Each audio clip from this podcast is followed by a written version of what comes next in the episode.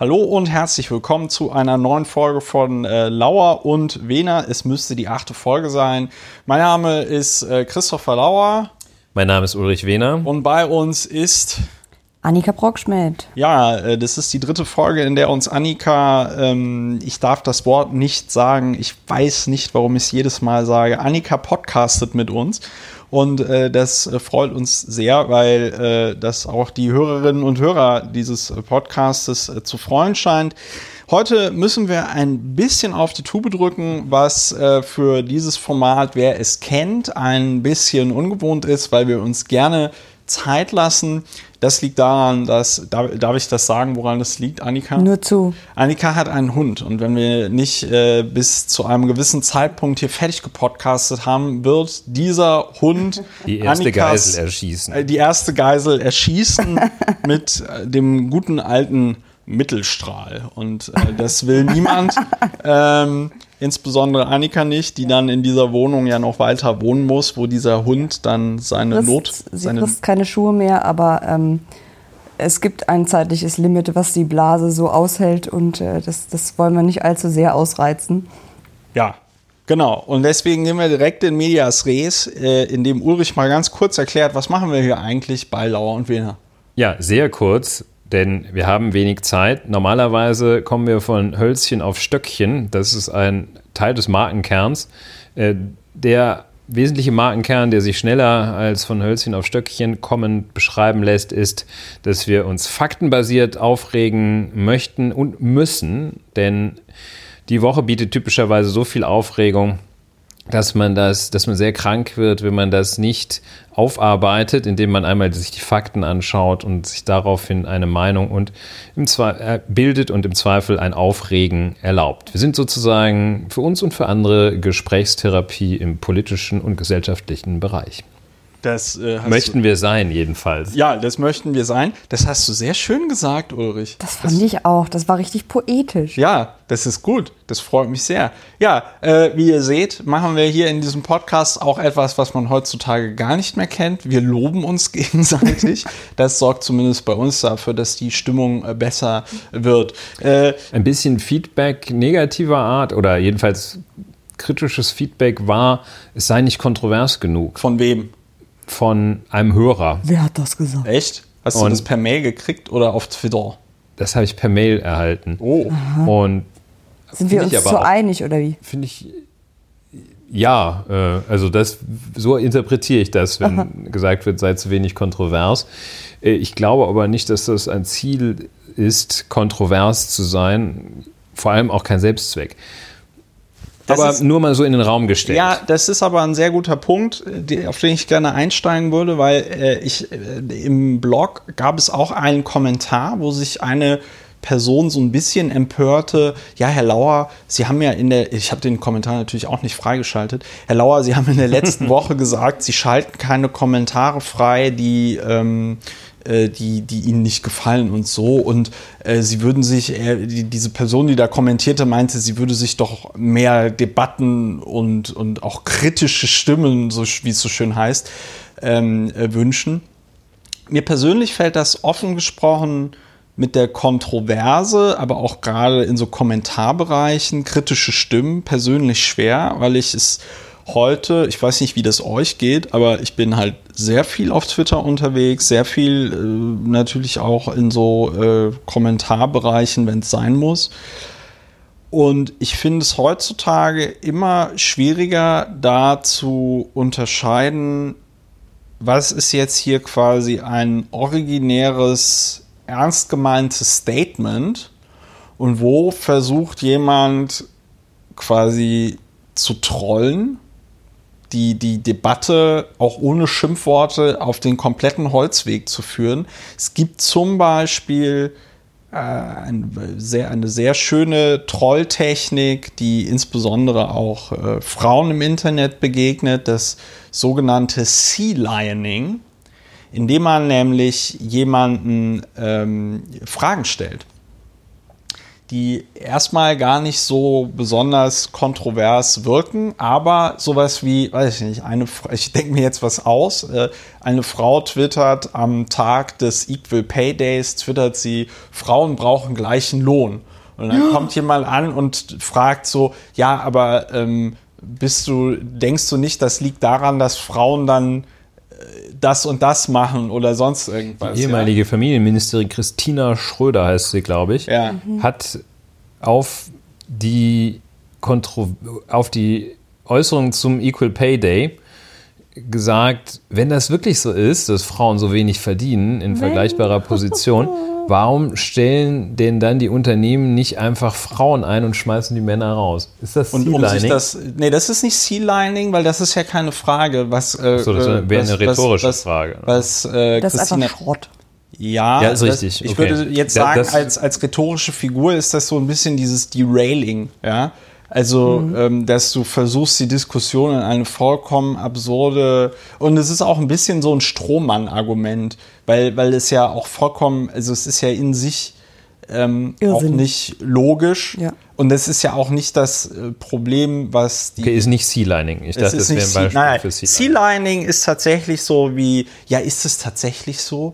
Findest du ich nicht, dass ja man. Nur. Ich frage ja nur, findest du nicht, Warum dass man auch. Nicht? Sollten nicht, genau, sollten nicht auch mal kontroversere Stimmen in eurem Podcast vorkommen? Und das, das heißt Sea-Lining. Wie der Buchstabe wie der See, C? Nein, wie der, wie der Seelöwe. Aha. Sea, und zwar äh, gibt es auch schöne Comics im Internet zu. Ne? Der Seelöwe, der dann also auf einmal da auf seinem Felsen liegt und die ganze Zeit rumbrüllt. Ah, sea Lioning. Sea Lion, Seelöwe. Ja, ja. Nicht Sea Löwe, sondern, oh Gott. Also, äh, ihr seht, heute mit der Aussprache, es ist alles ein bisschen. Es ist auch schon ein bisschen später. Es ist spät, es ist ein bisschen kompliziert. Und, äh, nur um Und, mich äh, ja. in der Welt zu orientieren, du kanntest das auch, Annika. Ähm, ich kannte den Begriff nicht, aber das Phänomen ist mir sehr bekannt. Ich kenne das nur im Rahmen von, ich weiß gar nicht mehr, wo das war, aber es taucht, ploppt immer mal wieder auf Twitter auf. Ähm, ähm, so, eine, so eine Art ähm, Typologie von männlichen Trollen. Ja. Und da gibt es so verschiedene Typen. Und dieser, der Fragetyp, der, ich frage ja nur, ja. ich will ja nur verstehen, ja. Ähm, das ist eben auch einer und das ist einer der besonders ätzenden, weil die, ja. das besonders penetrant ist und weil, wenn du irgendwann, du kannst darauf nicht eingehen, weil es bringt nichts. Und gleichzeitig ist es wahnsinnig schwer, den zu erkennen. Ja. Weil du willst natürlich, wenn einer einfach nur eine Verständnisfrage hat, willst du die natürlich beantworten. Aber ich sag mal so, spätestens nach der zweiten, dem zweiten Kommentar merkst du relativ schnell, ob einer einfach nur was fragen wollte ja. oder ob es jetzt erst so richtig losgeht und der Ja. sich jetzt hier ähm, weiß ich nicht, seine Keule wetzt und an seiner Tastatur sitzt und denkt, so, jetzt gebe ich dir aber mal so richtig. Ja, und das ist, und das ist, und jetzt schließt sich hier vielleicht wieder die Klammer in Bezug auf die Frage, wie kontrovers läuft es hier ab? Oder du meintest, du hättest äh, so Feedback gekriegt per E-Mail, so von wegen, wir seien uns zu einig oder so. Ich habe das Gefühl, dass heutzutage ganz viele Kontroversen an Linien aufgemacht werden, die komplett bescheuert sind. Also, wo auch Themen äh, kontrovers debattiert werden, wo es eigentlich überhaupt keine Diskussion gibt. Prominentestes Beispiel. Oder soll man es lassen? Genau, oder soll man es lassen? Diesem Thema haben wir im letzten Jahr Vielleicht einen auch ein ganzen. bisschen Sea Lioning. das ist Oh, auch ein bisschen ja. Sea Lioning, was die gute Mariam Lau. Äh, Lernkontrolle hier. Da, was? Lernkontrolle. Ich muss Lernkontrolle, zeigen, genau. dass ich das, äh, ähm, die, verstanden habe. Genau. Und die, äh, äh, äh, ne, es werden, und diesen Spruch habe ich jetzt auch schon in diesem Podcast häufiger gebracht, gerade in Bezug auf Journalismus, ähm, aber der lässt sich in meinen äh, Augen auch auf Debatten im Ganzen anwenden, wenn es äh, jemanden gibt, der sagt, es regnet und es gibt jemand anderen, der sagt, draußen scheint die Sonne, dann ist es eine Aufgabe von Journalisten nicht, beide gleichbedeutend zu Wort kommen zu lassen, sondern es ist die Aufgabe von Journalisten oder Journalistinnen rauszugucken und zu sagen, regnet es tatsächlich draußen oder scheint halt draußen tatsächlich die Sonne. Und wir haben ganz oft bei so Themen wie, ne, also die, die Leute von Pegida und so, die haben ja auch nicht gesagt, wir sind Nazis, sondern die, wir sind asylkritisch. Dabei gibt es beim Thema Asyl überhaupt nichts zu debattieren. Ja? Ähm, Das und so ja- weiter und so fort. Vielleicht zwei ganz kurze Ergänzungen Ja. zu dem. Das ist ja auch das, was wir äh, immer oder gerne sagen, dass wir Fakten von Meinungen äh, trennen möchten. Und äh, ähm, Asylkritik ist äh, ein, eine, eine Nee, ich, nee, es fliegt Nee. nicht. Es fliegt nicht. Es fliegt nicht. Äh, Ich sage nur dann das Zweite. Ähm, wir sind ja auch das Pod, der Podcast für die Ambiguitätstoleranz. Das heißt, wir halten es einfach aus. Und vieles ist, muss man sich nicht die Köpfe einschlagen, das muss man sich ansehen und sieht, es gibt da Argumente, da Argumente, die kann man sich anschauen und am Ende darauf basierend eine Meinung bilden. Ja, und man muss natürlich sagen, dass wir in unserer ganzen Art natürlich in einer gewissen Art und Weise geprägt äh, sind. Wir selber würden wahrscheinlich sagen, wir sind vernunftsgeprägt. Das äh, behaupten wahrscheinlich alle Leute irgendwie von sich. Ähm, äh, wir geben uns ja auch tatsächlich Mühe. Also ich zumindest dadurch, dass ich dann äh, diesen, die ganzen Sachen, über die wir reden, ja auch nochmal verlinke und so weiter, dass Hörerinnen und Hörer, die möglicherweise nicht so ganz der Meinung sind, dass das, was wir hier sagen, stimmt, kann man ja alles irgendwie nachlesen. Ähm, und äh, wenn wir uns vertun, korrigieren wir das auch wieder. Langer Rede, kurzer Sinn. Wir haben überhaupt kein Problem mit einer kritischen Auseinandersetzung auch unserer eigenen Position. Aber worauf ich tatsächlich keinen Bock habe in diesem Podcast, ist auf einmal vollkommen absurde Positionen, von denen ich ganz tief und fest davon überzeugt bin, dass sie einfach falsch sind, denen hier in irgendeiner Form Raum zu geben. Es ist oft schlimm genug, dass wir uns über den, wie du das vorhin formuliert hast, Ulrich, Wahnsinn, der während der Woche passiert, unterhalten müssen, ja, äh, und ihm dadurch dann Raum geben, äh, indem wir versuchen, das einzuordnen. Ja. Oder äh, Annika, wie siehst du das? Würdest du dir mehr Kontroverse in diesem Podcast wünschen? Nee. Mm -mm. nee. Nee. Ja, das ist eine. Das ist ein, das ist ein Das- ganz klares, ja, ist ein ganz klares ähm, äh, Statement und strukturiert, dann klar, äh, strukturiert, eindeutig. klar, eindeutig. Erstes Thema. Erstes würde ich Thema sagen. äh, äh, durch, ja. Worauf ich noch hinweisen wollte, wenn ihr diesen Podcast hört und diesen Podcast mögt, dann könnt ihr euch möglicherweise dafür entscheiden, diesen Podcast auch finanziell zu unterstützen. Das geht am einfachsten über die Kontonummer im Blog. Da steht äh, alles drin, also eben die Kontonummer. Ihr könnt also äh, dann einen Dauerauftrag einrichten. Darüber freuen wir uns am aller, allermeisten. Ähm, wir empfehlen so 4 Euro äh, die äh, äh, die, nicht die Folge, sondern im Monat. Es können aber auch gerne mehr sein. Bisher hat sich noch niemand getraut, 4000 Euro im Monat zu ähm, überweisen, aber vielleicht kommt das noch. Ähm, und äh, was wir auf absehbare Zeit natürlich machen wollen würden, wäre, das hier immer weiter auszubauen. Und das geht natürlich nur mit eurer Unterstützung, liebe Hörerinnen und ähm, Hörer. Also überlegt euch mal, wie ihr diesen Podcast, den ihr immer regelmäßig hört, unterstützen möchtet. Ja, ähm, es geht jetzt direkt zum ersten Thema. Äh, ich weiß gar nicht, äh, welches das erste Thema sein soll. Wir hatten hier im Vorgespräch einige Sachen ähm, äh, besprochen. Wollen wir mit, äh, weil das glaube ich relativ gut sich übergehen lässt zu Chemnitz, wollen wir mit, äh, mit Christchurch kurz anfangen. Ja. Ja, willst du kurz zusammenfassen, was da passiert ist, Ulrich oder Annika oder wer möchte Dann da? lasse gerne euch den Vortritt. Ja, dann mach du das doch, Christoph. Ich soll das machen, okay, ja gut. Ähm, ähm, ja, also äh, die, die meisten von euch werden es mitbekommen haben. Wir werden da, glaube ich, jetzt auch gar nicht so viel zu reden, äh, sondern eher über das, wie das Ganze aufgenommen worden ist.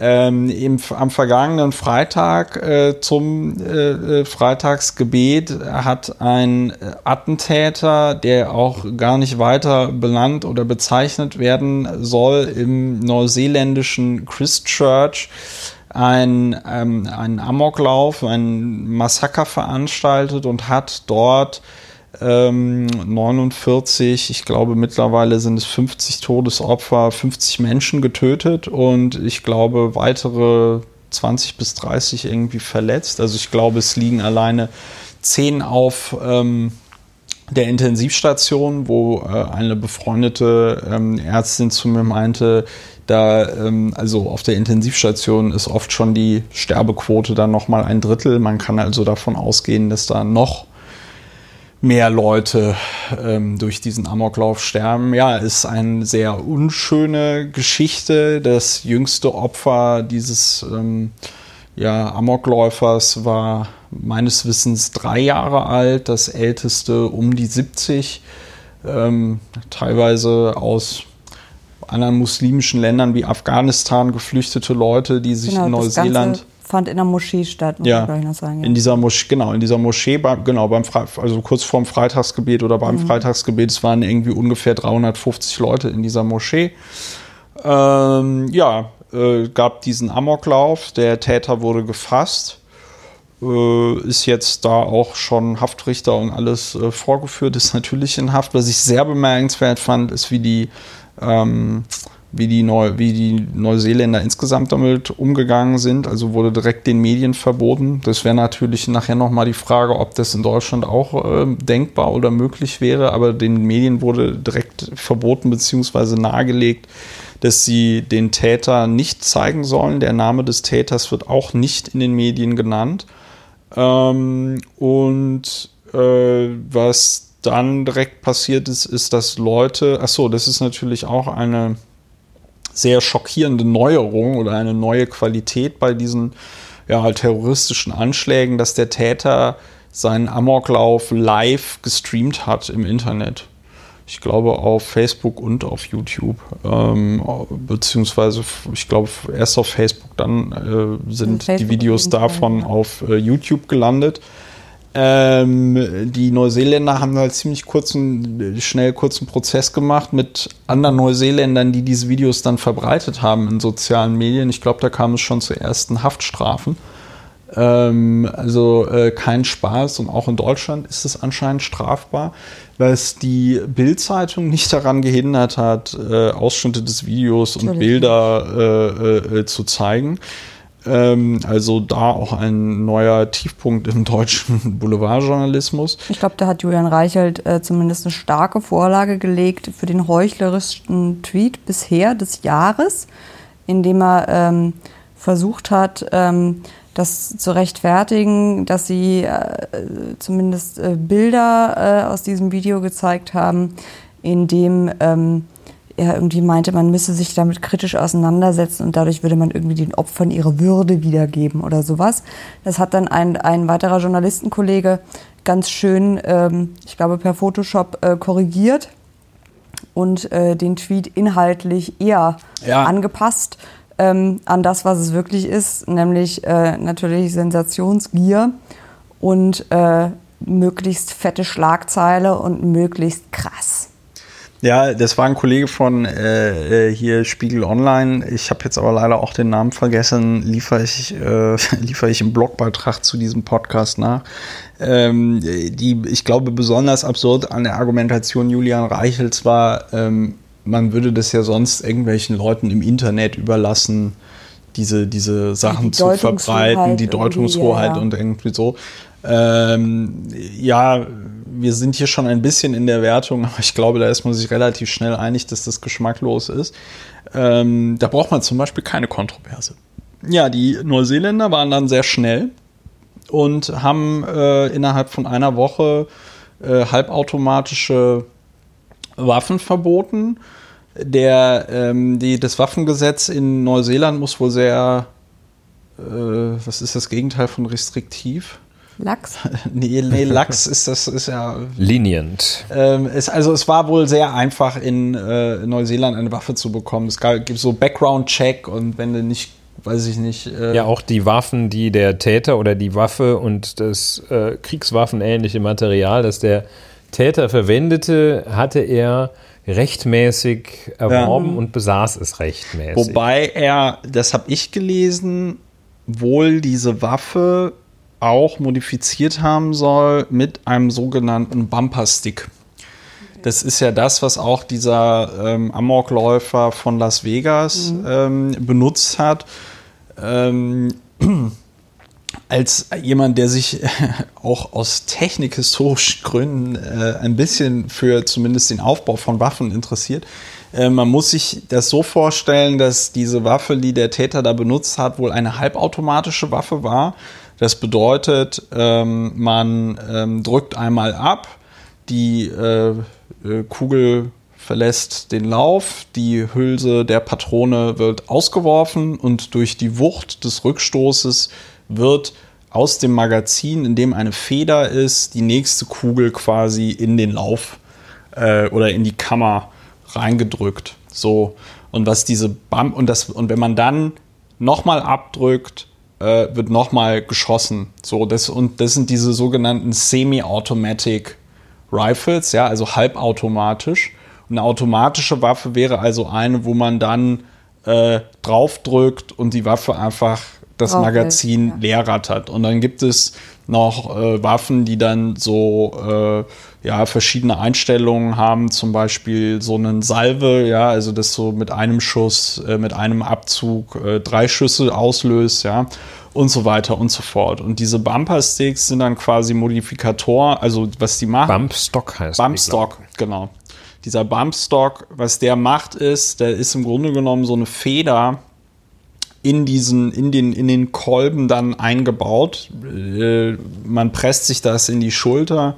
Also habe ich noch nicht gemacht, aber wenn man äh, äh, das machen würde, man nimmt die Waffe also dann in die Schulter, presst sie sich in die Schulter und in dem Moment, in dem die Waffe dann zurückstößt, ähm, bewegt sich quasi die ganze Waffe nach hinten, ohne dass die ähm, Schulter zurückgestoßen wird, sondern die Schulter fängt das dann halt so ein bisschen auf. Und was dann im Grunde genommen passiert ist, dass die Waffe sich vor und zurück bewegt und wenn ich dann meinen Finger an der Stelle halte, habe ich im Grunde genommen denselben Effekt wie bei einer automatischen Waffe. Mhm. Ja?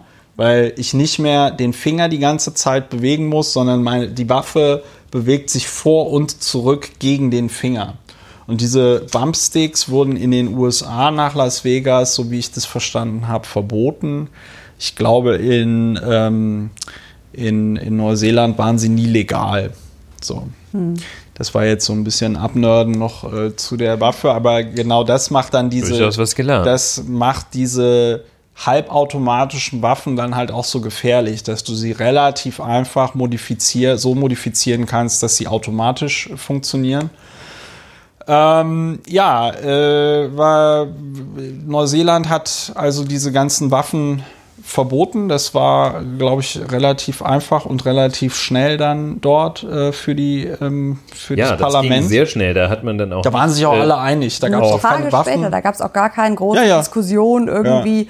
Das ist Politisierung oder so, wie man oder das dann aus den USA kennt. Sportschützen können jetzt nicht mehr äh, toll Kiddies schießen. schießen. Und dann äh, verschlechtert sich die, der Medaillenspiegel äh, mhm. bei den Olympischen Spielen, wenn da irgendwelche Seppel an der Luftpistole oder an ähm, ja. ähm, Dings, die einmal alle vier Jahre, merkt man überhaupt, die dann irgendwie so in der Sportfördergruppe der Polizei Sachsen sind und dann schießen die da bei Olympia und das heißt, unsere erste Medaille im Schnellfeuergewehr oder sowas. Ähm, und da ist also jedenfalls hat man sich in Deutschland sehr, sehr schwer, ich kriege es nicht im Einzelnen auf die Reihe, aber immer sehr, sehr schwer getan, auch nach schwersten Katastrophen, äh, wie Winnenden zum Beispiel, ja, das Waffenrecht Winden, ja. schlicht und einfach weiter zu verschärfen. Andererseits muss man sagen, das Waffenrecht in Deutschland ist schon sehr bietet schon einen doch erheblichen Schutzstandard. Ja. Und äh, da hätte der Täter jedenfalls die Waffen, abgesehen vom Bumpstock, die Waffen jedenfalls, die er hatte, hätte er in Deutschland unter gar keinen Umständen legal erwerben können. Ja. Und ähm, also sehr beeindruckend, wie schnell die Neuseeländer das hingekriegt haben. Äh, was gibt es, was gibt es noch dazu zu erzählen? Ja, eine, wie ich finde, sehr äh, interessante Geste dann auch der Ministerpräsidentin von ähm, äh, Neuseeland war, dass sie direkt am Tag danach als sie dann auch den Ort da besucht hat und die Gemeinde besucht hat, um äh, Trauer zu bekunden, einen ähm, sich verschleiert hatte. Also ähm, jetzt nicht Vollschleier, so, aber so, so, ein Tuch über dem sie, Kopf. Ja, sie hatte, das sah, wirkte auf mich schon, dass das äh, so die modische Variante ja, eines, ja, eines Kopftuchs war. Ne? Also äh, ähm, das fand ich, fand ich schon eine sehr interessante Geste. Und was ich interessant fand, war, fand, war die Berichterstattung beziehungsweise die ausbleibende Berichterstattung. Es ist ja leider, leider so, dass man sich ähm, heutzutage dann immer, oder ich frage mich dann heutzutage bei sowas immer, naja, was wäre denn passiert, wenn das jetzt irgendwie, weiß ich nicht, ein verrückter ähm, Islamist gewesen wäre oder so? Äh, ich glaube, da hätte die Berichterstattung nochmal anders ausgesehen, mhm, ne? mit, mit Brennpunkt und Highlife in Tüten. Und, ja, dann hätten äh, sich auch diese, hätte sich auch, hätten sich auch Mitglieder der sogenannten Alternative für Deutschland dazu geäußert. Es gibt, glaube ich, überhaupt nur ein, zwei Äußerungen dazu. Gibt es mittlerweile? Äh, eine Äußerung war, bestand in Kritik just dieses äh, Schleiertragens durch Ach, die ja Ministerpräsidentin. Und, ah, und ähm, ein vollkommen verstrahlter Da sagte einer, so. ähm, also so, ja, trauern könne man ja wohl, aber doch bitte nicht so, das geht zu weit, so ungefähr. Und, und ein. Mit dem Umwelt. Ja, ja, ja, genau. Und ein, ein, so. ein, ja, ja. ein äh, AfDler. Hat Greta Thunberg genau, genau. Das war, das war so absurd, das, das kann man, das darf man gar nicht wiederholen. ähm, vielleicht, und ich glaube, das, das, haben wir, das haben wir vergessen, weil wir es wahrscheinlich für ähm, selbstverständlich hielten. Dieser Anschlag hatte natürlich ganz klar einen rechtsextremen Hintergrund. Ja, also Überhaupt das haben wir, ja, ja gut, das ja. habe ich aber noch nicht so in dieser so, Klarheit ja, hier benannt, weil war jetzt für uns wahrscheinlich alle klar, für die Hörerinnen und Hörer, die das in der letzten Woche mit Sicherheit auch mitbekommen haben, war das wahrscheinlich auch schon vorher klar. Das war ganz, ganz klar ein Rechtsextremist. Der hat auch ein sehr krudes Manifest äh, äh, veröffentlicht. Das Kellyanne Conway übrigens zur Lektüre empfohlen hat, just. Ja, äh, gut, das ist nochmal, da, tut sich, da tun sich dann nochmal andere Abgründe auf, aber ähm, ich werde jetzt auch nichts aus diesem Manifest zitieren, mhm. außer vielleicht, ich würde dass es gerne Anführungsstriche bei Manifest ja, setzen. Dieses sogenannte Manifest. Also ähm, es, es, muss aber, es muss aber schon sehr absurd sein, weil er darf, weil dieser Täter anscheinend davon ausgeht, dass er jetzt wohl für 27 Jahre ins Gefängnis kommt und ähm, dann, wenn er entlassen wird, den Friedensnobelpreis bekommt. Ja. Ähm, das ist natürlich auch eine Einstellung. Er muss wohl kurz vor der Tat auf seiner Facebook-Seite ähm, oder auf seinem Twitter-Feed noch Links zu den Recherchen hier der Taz äh, äh, ähm, äh, zu diesem rechtsextremen Netzwerk in deutschen Sicherheitsbehörden getwittert haben. Also es war jetzt es war eine Recherche der Taz. Er hat jetzt nicht auf Artikel der Taz verlinkt, sondern auf englischsprachige Artikel mhm. zu diesem Sachverhalt. Ähm, das war auch ganz äh, bemerkenswert. Und ähm, ja, also dieses, dieses Pamphlet, vielleicht nennt man es man, nennt eher Pamphlet, in dem dann also drin stand, ähm, ja, äh, er kriegt den Friedens. Äh, genau, Breivik auch als? Vorbild, ne? Donald Trump als Vorbild mhm. benannt. Mhm. Und das bringt mich dann wieder auf etwas, was wir in diesem Podcast hier auch schon mal hatten. Ähm, da hieß er noch lauer informiert. Das Thema stochastischer Terrorismus. Ne? Also äh, das, ähm, diese Laurie Penny hatte auf Twitter da auch hingewiesen und das fand ich einen ganz, ganz interessanten Punkt, dass sie sagte, der rechtsextreme Terrorismus heute funktioniert halt anders. Du musst als Donald Trump jetzt nicht mehr selber dich hinstellen und, ähm, weiß ich nicht, dem Rechtsextremisten die Kalaschnikow in die Hand drücken. Ja? Es reicht vollkommen aus, dass du eine Rhetorik an den Tag legst, die also signalisiert rechten äh, äh, Kreisen, dass man das mehr oder weniger okay findet, was da passiert. Und natürlich Donald Trump in der Vergangenheit äh, eine sehr ähm, islamfeindliche, muslimfeindliche Rhetorik an den Tag gelegt hat.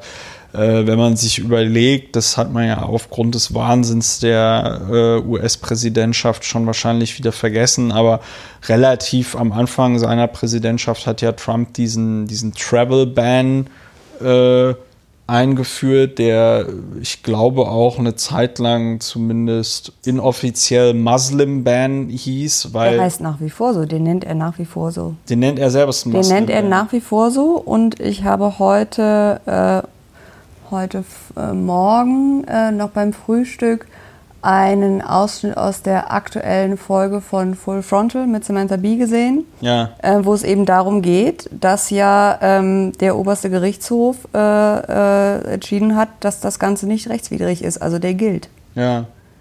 Und äh, glaube ich, zumindest. ja, aber also zumindest es, es, es sind aktuell Leute davon betroffen.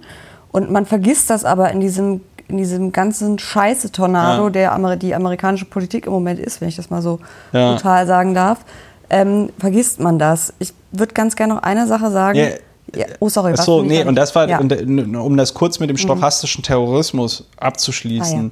Ne? Das ist halt ähm, wie so ein Topf Wasser, den du auf die Herdplatte stellst und dann drehst du die Temperatur hoch.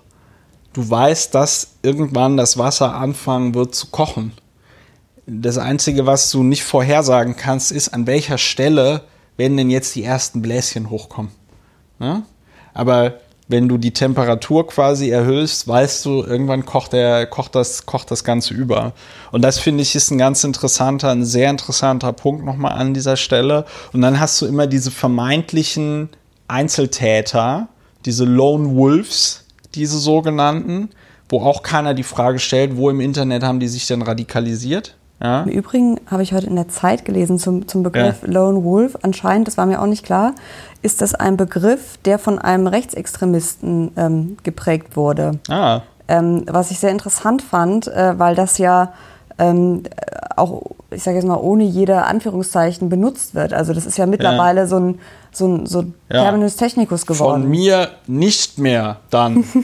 dann äh, werden wir, dann, dann werde ich das auch entsprechend verlinken und äh, dann werden wir den Begriff äh, einsamer Wolf aus unserem Vokabular streichen. Ja, es äh, terrorisiert doch in völlig unangemessener Art und Weise. Ich möchte eine Entdeckung teilen, wenn man bei Google stochastischer Terrorismus in den entsprechenden Anführungsstrichen eingibt, kommt äh, auf Platz 1 der Trefferliste ein Beitrag offenbar vom Bayerischen Rundfunk und auf Platz 2 ein Hinweis auf Lauer informiert 117. Ja.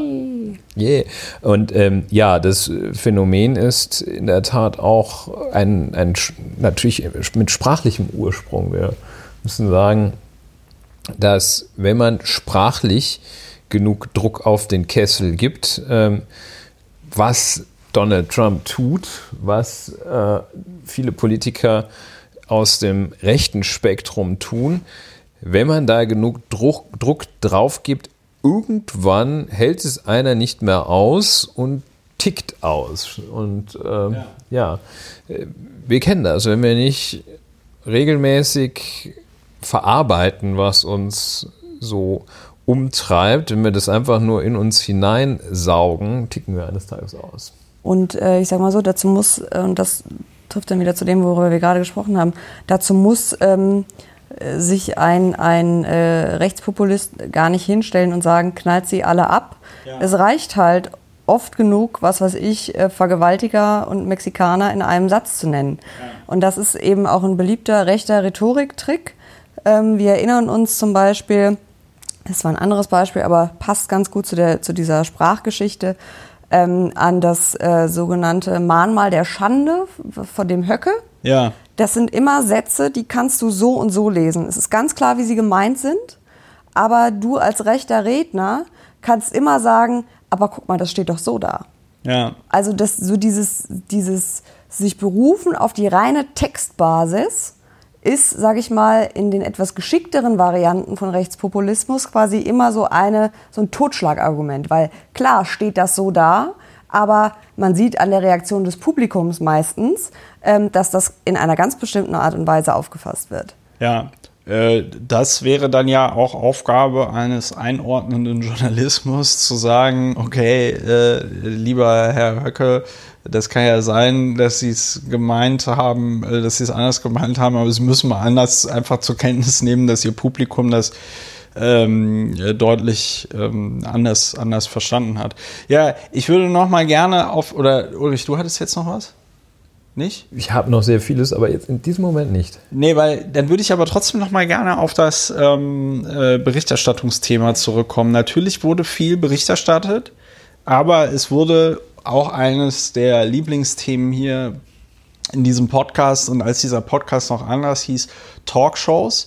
Äh, keine der großen äh, ARD und ZDF Talkshows hat da in irgendeiner Art und Weise Bezug drauf genommen.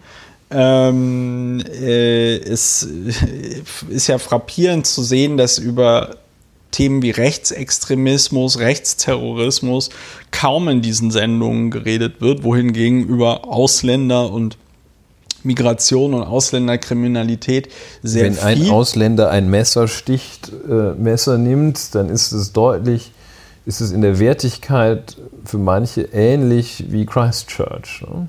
Ja. Und da okay, ist dann, und da ist dann, und da ist dann jetzt tatsächlich die Frage, bilde ich mir das alles nur ein? Ist das tatsächlich so? Und wenn es tatsächlich so ist, was machen wir denn damit? Ähm, also eine Sache vielleicht noch, äh, auch zum Thema Berichterstattung, bevor ich darauf komme. Ähm, es war ja auch, wir haben ja den, den Julian Reichelt eben schon angesprochen, war ein großes Thema, wie man mit diesem, mit diesem Video und mit diesen Bildern umgeht. Und ähm, ich muss sagen, ich war zumindest ein wenig ermutigt, ähm, dass die meisten großen Medienhäuser sich da doch zumindest so wie ich das mitbekommen habe, jetzt mal mit Ausnahme von ähm, bestimmten Springer-Publikationen sich einigermaßen zurückgehalten haben. Ähm, ich habe mich relativ viel mit, mit, mit Propaganda äh, beschäftigt, ähm, aufgrund des, ähm, äh, des Fachbereichs, aus dem ich so komme. Und äh, insbesondere mit dem, was man äh, Atrocity-Propaganda oder Gräuel-Propaganda nennt. Und das, ähm, das gibt es seit Jahrhunderten, aber das funktioniert ähm, mittlerweile, äh, gerade heute, nicht mehr so, wie man das vielleicht noch aus dem Ersten Weltkrieg kennt, denn da ähm, ist Gräuelpropaganda das, was man selbst äh, zeichnen lässt, um den Gegner als möglichst schrecklich und fürchterlich und unmenschlich darzustellen. Und ähm, Amokläufer oder Terroristen heute haben, äh, ich sage jetzt mal, äh, das, was vielleicht im Mittelalter der, der, der aufgespießte Kopf auf der Lanze vor dem Stadttor war, wieder für sich entdeckt ähm, indem sie eben die Sensationsgier bestimmter Medien ausnutzen, weil sie sicher sein können, dass ganz bestimmt auf eine bestimmte Art und Weise inszenierte Bilder, also so IS-Hinrichtungen wären so eine Sache. Das ist ja kein Zufall. Die, die, die, die Art und Weise, wie das gefilmt ist, was die, was die Geiseln da anhaben, wie das gemacht wird, das hat ja alles einen Sinn. Das ist nicht zufällig. Und da reicht es auch, wenn ich als Medium einfach nur ein Standbild nehme. Ich reproduziere damit, ob ich das will oder nicht, ähm, zumindest unterbewusst die Message, die dieser Terrorist oder diese terroristische Vereinigung rüberbringen will. Und da gab es jetzt auf Twitter Diskussionen, ähm, ich bin mir nicht mehr ganz sicher, äh, welche Zeitung es war. Es gab eine Zeitung, die hatte auf der Titelseite irgendwie, ähm, ja, es war die, schwarz. Äh, Hamburger Morgenpost. Ja, genau. Oder ja das, das war schwarz ja. und ähm, wir geben dem Täter von Christchurch heute nicht die Titelseite oder irgendwie. Ja, sowas. und letzten Endes war es dann irgendwie doch die Titelseite. Ja, ist ähm, wieder typisch Framing, ne? Dieses denken Sie jetzt ah. nicht an einen rosa Elefanten, ja, ne? So, also ja. zu sagen, wir geben dem, also vor allem eine schwarze eine schwarze äh, Titelseite, das ist ja auch nochmal sehr. So einer kleinen Kerze, glaube ich, und irgendwie. So eine, ja, so eine Blume, ja, irgendwie so also, eine Lilie und so eine Kerze und äh, dir, das war wieder, also Entschuldigung, jetzt sind wir schon wieder ein bisschen hier in der Bewertung drin, aber das lässt sich, glaube ich, bei diesem harten Thema auch nicht so ganz leicht trennen. Ähm, ich persönlich, als ich das gesehen habe, habe ich mir gedacht, so, ui, wie selbstverliebt. Wie selbstverliebt. Also da hatte ich echt so das Gefühl, oh, da sitzt jetzt so eine Redaktion und die klopfen sich jetzt alle gegenseitig auf die Schulter, was sie für eine tolle, was sie für eine tolle Titelseite da jetzt gebaut haben. Das war irgendwie schwierig. Also was ich auffällig fand, war, dass es gedauert hat, bis die ersten Artikel kamen, wo es ausschließlich um die Opfer ging. Ja. Ähm, weil das hieß es ja dann auch, das wäre auch eine Möglichkeit gewesen, dass man, wenn man, ich meine, ja, im Internet Artikel müssen bebildert werden, sonst klickt kein Mensch auf sie drauf. Das ist leider so. Aber das wäre ja auch eine Möglichkeit gewesen, dass man sagt, ähm, wenn wir schon über dieses Thema reden müssen, dann soll es sein in Erinnerung an die Opfer. Und dann soll das der Schwerpunkt sein. Kann man auch sagen, ist auch schwierig. Generell ähm, das Berichterstattung dazu und ähm, jetzt auch nochmal zu dem Punkt mit den Talkshows, wo, ja. wo du gerade eben drauf kamst.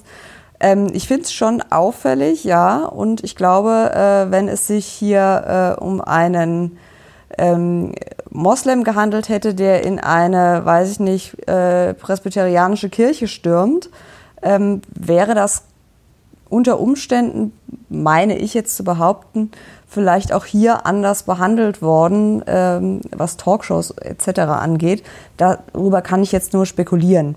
Aber ich sage mal so, ich glaube, es hätte zumindest deutlich mehr und deutlich lautere Äußerungen auch von Politikerseite aus bestimmten Ecken gegeben.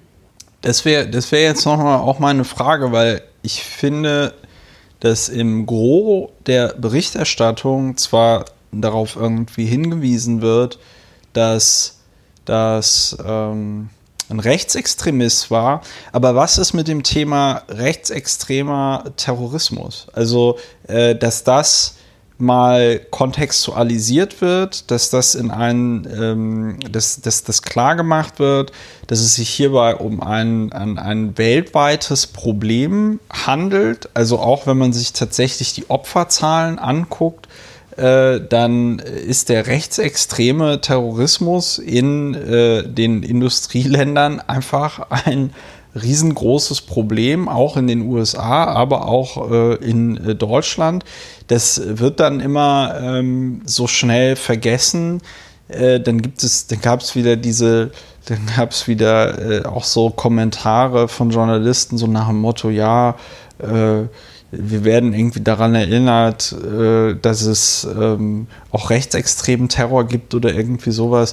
Und aber wenn du dir den NSU anguckst, äh, äh, hier Hannibal, die ganzen jetzt diese Hannibal-Geschichte, gut, da kam es jetzt noch nicht zu irgendwelchen tatsächlichen Taten, aber die rechtsradikalen Strukturen innerhalb der Gruppen, die Uniform und Waffen tragen, ja. also Bundeswehr und Polizeien. Ja, sie haben jetzt in Hessen den 38. Polizisten äh, äh, rausgesucht innerhalb ihrer äh, ähm, äh, Ermittlungen wegen äh, Rechtsextremismus in der hessischen ja, Polizei. In der also, Münchner Polizei hatte sich ja auch so eine ganz starke Chatgruppe gebildet, also stark im ironisierenden Sinne von denen einer allerdings so dämlich war, dass er im Zuge der Auswertung seines Handys als Zeuge, also er hatte sein Handy als Zeuge hergegeben zur Auswertung, ah. hatten die dann fest, wurden äh, entdeckt, äh, ja, rechtsradikale Chatgruppen äh, oder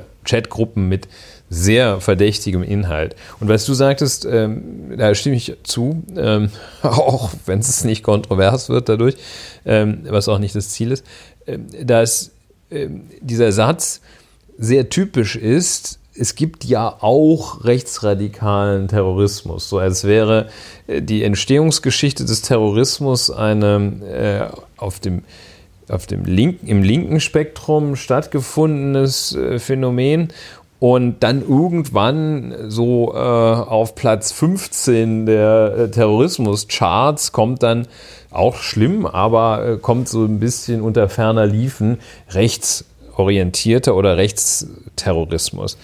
Und äh, das muss man wohl tatsächlich auch mal ein bisschen empirisch äh, beleuchten, was wir jetzt so aus dem Ärmel nicht hin nicht geschüttelt bekommen. Ja, der Tagesspiegel. Aber ähm, ja da, da gibt es jetzt auch ja. gerade eine ganz ermutigende Tendenz, äh, sich äh, diesem Thema doch intensiver anzunehmen. Der Tagesspiegel macht das.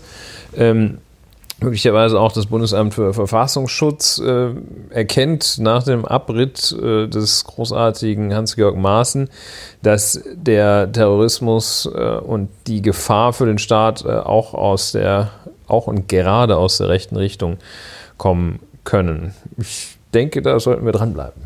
Ja, da, da, das wäre zu begrüßen, ja. Da, da, müssen wir auf, da müssen wir auf jeden Fall dranbleiben. Äh, ich habe mir bei diesen ganzen, weil das heute wieder durch meine Timeline mehrfach ging, wo es überall wieder irgendwelche rechten Ausfälle von Sicherheitsbehörden gibt.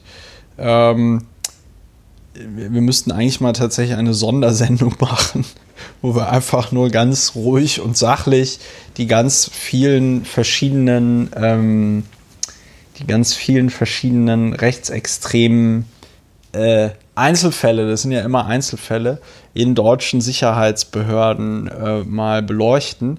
Äh, in dem Zusammenhang wollte ich noch darauf hinweisen, es ist äh, jetzt ein Buch erschienen, das glaube ich sogar auf Platz 4 oder 5 in der Sachbuch-Bestsellerliste ähm, äh, beim Spiegel ist und zwar äh, von einem äh, von zwei Journalisten von der von der Zeit aus dem Investigativressort. Ich habe jetzt leider sowohl die Namen der Redakteure als auch den Namen der die, die, den Namen des Buches vergessen. Die neue Rechte Ge oder sowas? Ja, das Netzwerk der neuen Rechten oder so. Ulrich sitzt am Computer, sitzt, google doch mal irgend sowas in der Richtung. Ja, dafür ist es hilfreich, wenn man Bestseller richtig schreibt auf Anhieb. Ja, die Zeig ewigen mal. Toten. Ah, nee, das ist Belletristik. Das war es wohl nicht. Der Ernährungskompass. Nee, das wird es nicht sein. Ran an das Fett. Eieiei. Also Das die Sachbücher ist ja wirklich eine, eine- Katastrophe. ja, das 13 2019. Ja. Hirschhausen. Eieiei. Wie gesagt, ich, also ich meine, irgendwie das Netzwerk der neuen Rechten könnte es sein, wenn du mal darunter schaust. Ja, ich, ich, ich suche nochmal parallel. Äh, das wäre aber auf jeden Fall ein äh, Buch, was man äh, jetzt in dem Zusammenhang auch nochmal lesen sollte, weil es halt eben die, das äh, Netzwerk der neuen Rechten. Fuchs, das Netzwerk Ja, der neuen Rechten. genau. Ja, Ist als Paperback erschienen, deshalb in der hier gerade Ah. konsultierten Hardcover-Liste wahrscheinlich nicht. äh, Ja. Spiegel Bestseller. genau, das ist das. Christian? Fuchs, Genau. Paul Middelhoff. Genau. Das Netzwerk der neuen Rechten. Literaturspiegel-Bestseller. Hm? Ah, okay. Da- Das gibt nicht Hoppla, nur den Spiegel, okay. sondern auch den Literaturspiegel. So, Kinder, ähm, das auf jeden Fall ist, denke ich, ein Buch, das man in diesem Zusammenhang auf jeden Fall lesen muss. Von mir hier äh, auf jeden Fall auch eine äh, Empfehlung des Buches, ohne dass ich es gelesen habe. Äh, jetzt bin ich mir nicht sicher, ob ich das als hier Werbung kennzeichne. Ja, es gibt ja jetzt so eine Rechtsprechung, Werbung, dass Werbung. Influencer da. ja, ja. Ja, und so weiter. Und so weiter und so fort. Äh, ja, wir, wir gehen hier Christchurch. Risiko. Ja. Christchurch. Bevor wir jetzt hier so ein bisschen zerfasern, Ja, Christchurch in vielerlei Hinsicht äh, sehr beachtlich. Ähm, nächstes Thema. Ja, was ich mir noch vielleicht, weil das ja auch, ne, Stichwort Ambiguitätstoleranz, ähm, aber was ich mir tatsächlich wünschen würde, zumindest von der Politik, ist Christchurch doch mal als Anlass zu nehmen und zu sagen, okay, wie sind wir denn gegen das, also bei dem Thema Rechtsterrorismus aufgestellt? Und natürlich zieht das einen Rattenschwanz nach sich, wenn wir also zur Kenntnis nehmen müssen, dass Sicherheitsbehörden in Deutschland anscheinend äh, von rechtsextremen Netzwerken äh, durchzogen sind. Ähm, das ist so geil, vor zehn Jahren wärst du dann mit noch so komplett verschwörungstheoretisch äh, Ja, unterwegs du so gewesen. Aluhut. Äh, und einen Aluhut aufgehabt. Heute musst du dir halt einfach nur die Recherchen seriöser Medien dazu angucken und dann sagst du so, ja, hm, okay, ja, dann ist es wohl so. Und ähm, ne, aber wir sagen ja dann auch oft so, ne, äh, was hat Horst Seehofer für einen Terz veranstaltet, weil letztes Jahr im Sommer irgendwie drei Leute die österreichisch-deutsche Grenze überschreiten wollte. Das habe ich jetzt auch vergessen. Da gab es irgendwie auch ein schönes Urteil zu dieser Fiktion der Nicht-Einreise. Da müssen wir beim nächsten Mal drüber reden. Ja, es wäre schön, wenn da was passieren würde. Ich habe leider nicht die, ich habe im Moment nicht die Hoffnung, dass sich da groß was tut. Ähm, ich würde ganz gerne noch zwei, zwei ganz kurze Sachen da anschließen. Ja. Und zwar, äh, wir haben ja gesagt, dass wir über diesen, nein, ich sage jetzt nicht das sogenannte Manifest, über diesen Dieses Pamphlet. dieses, dieses Pamphlet von dem Attentäter inhaltlich nicht sprechen.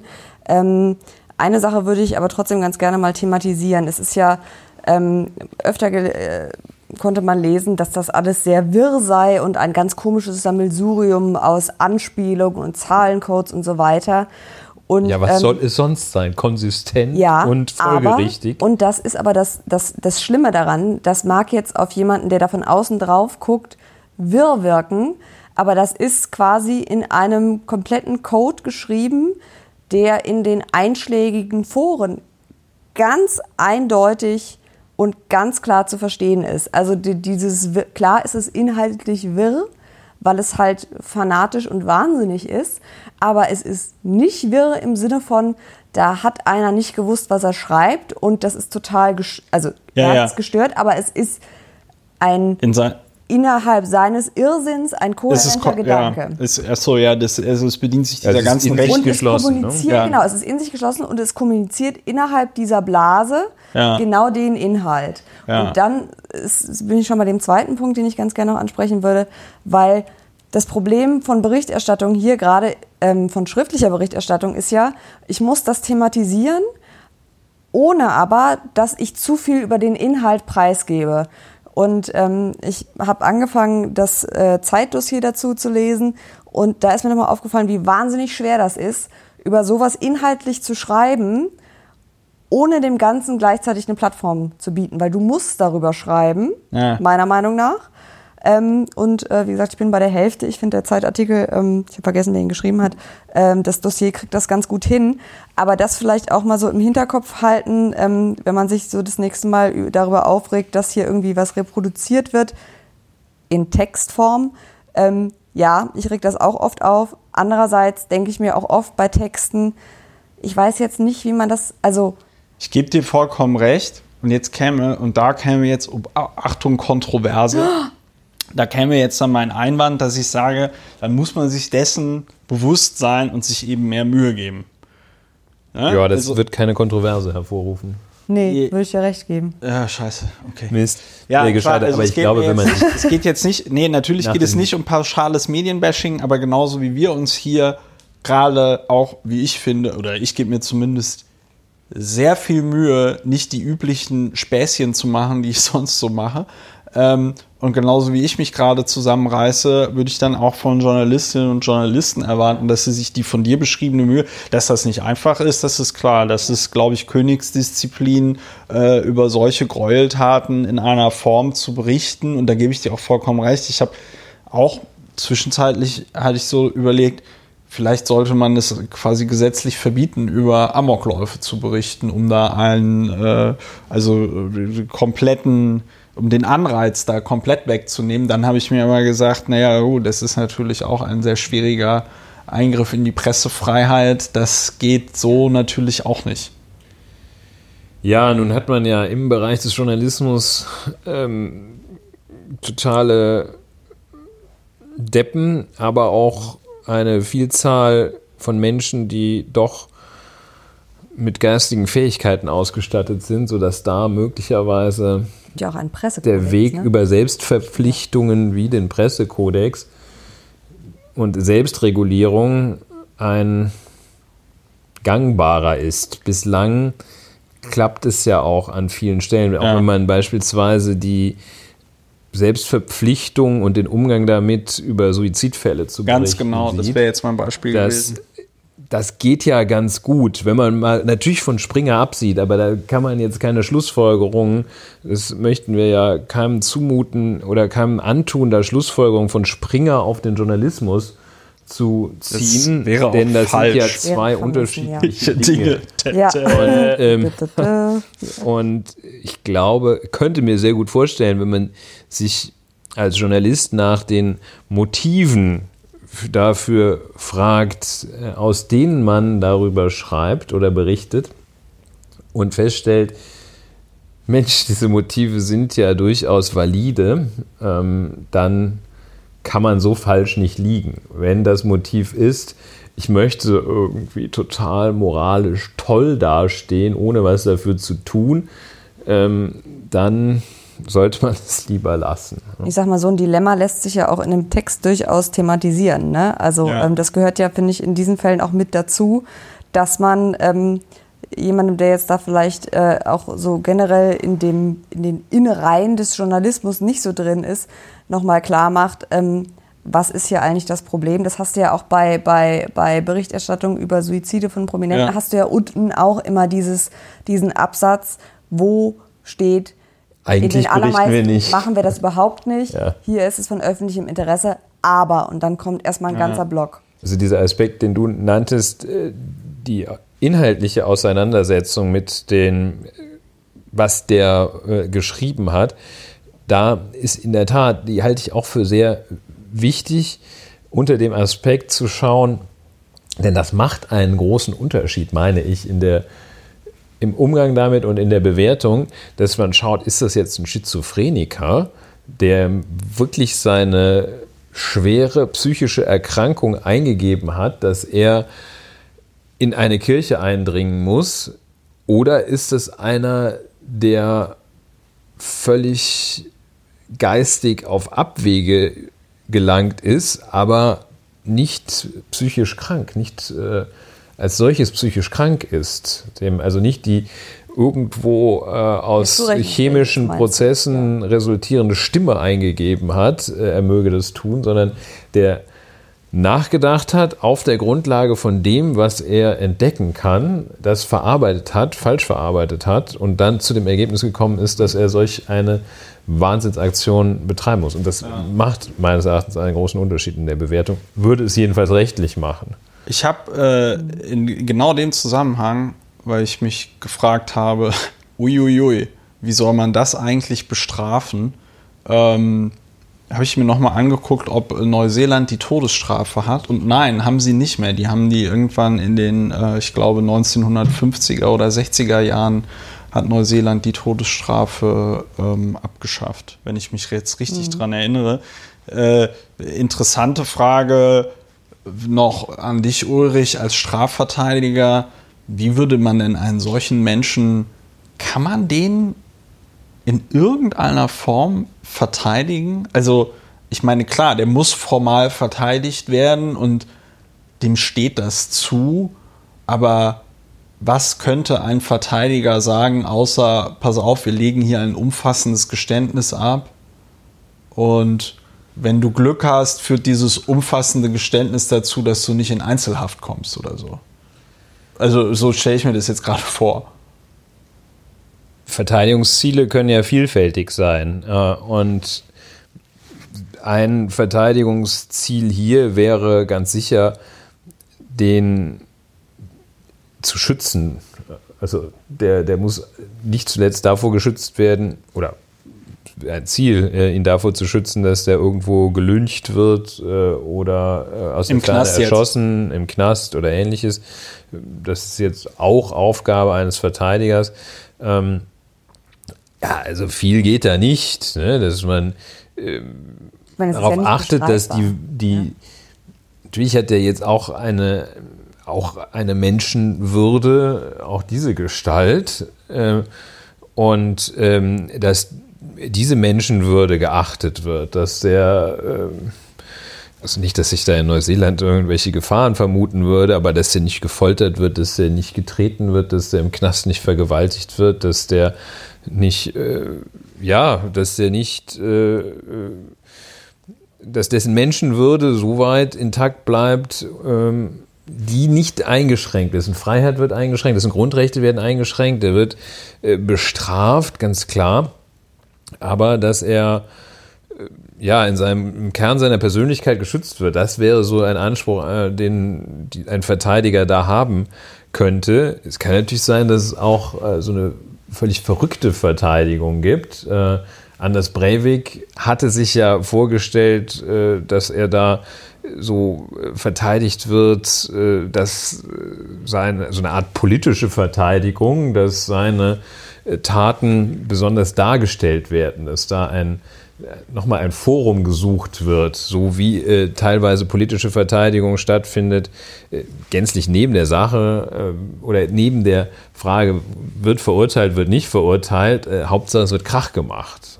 Das gibt es ja auch. Ja, aber da, da, da wäre tatsächlich, da wäre, da, da habe ich noch die Frage, hatte, war das nicht mit Breivik im äh, Gerichtssaal mit dem Hitlergruß?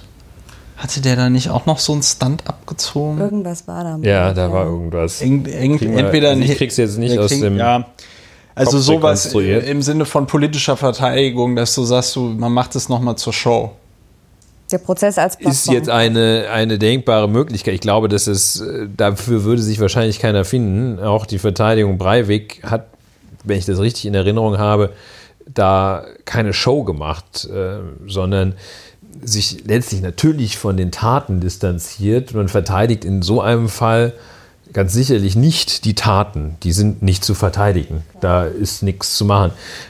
Man verteidigt den Mensch und den Kern der Würde, die auch solch ein Mensch hat.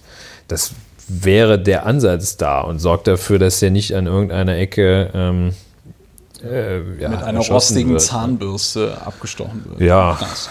Ja, die. Aber ähm, so viel ist da nicht zu machen. Das ist auch, meine Verteidigung ist ja nicht, der Trick äh, besteht ja nicht in dem Trick, dass man Schuldige der Strafe entzieht, sondern der besteht, besteht darin, dass man. Nee, ähm, ich habe mich halt tatsächlich, ja. also sagen wir mal so, äh, ne, Gefühl, du kennst das Wort Gefühlsjurist, lieber Ulrich, du liebst es, ne? Und ähm, als langjähriger, nee, Erfahrungsjurist Erfahr Horst Seehofer ist Erfahrungsjurist, ja. Gefühl, aber auch Gefühlsjurist. Ja, der hat ja wahrscheinlich sagen. ein LLM in Gefühlsjurisprudenz.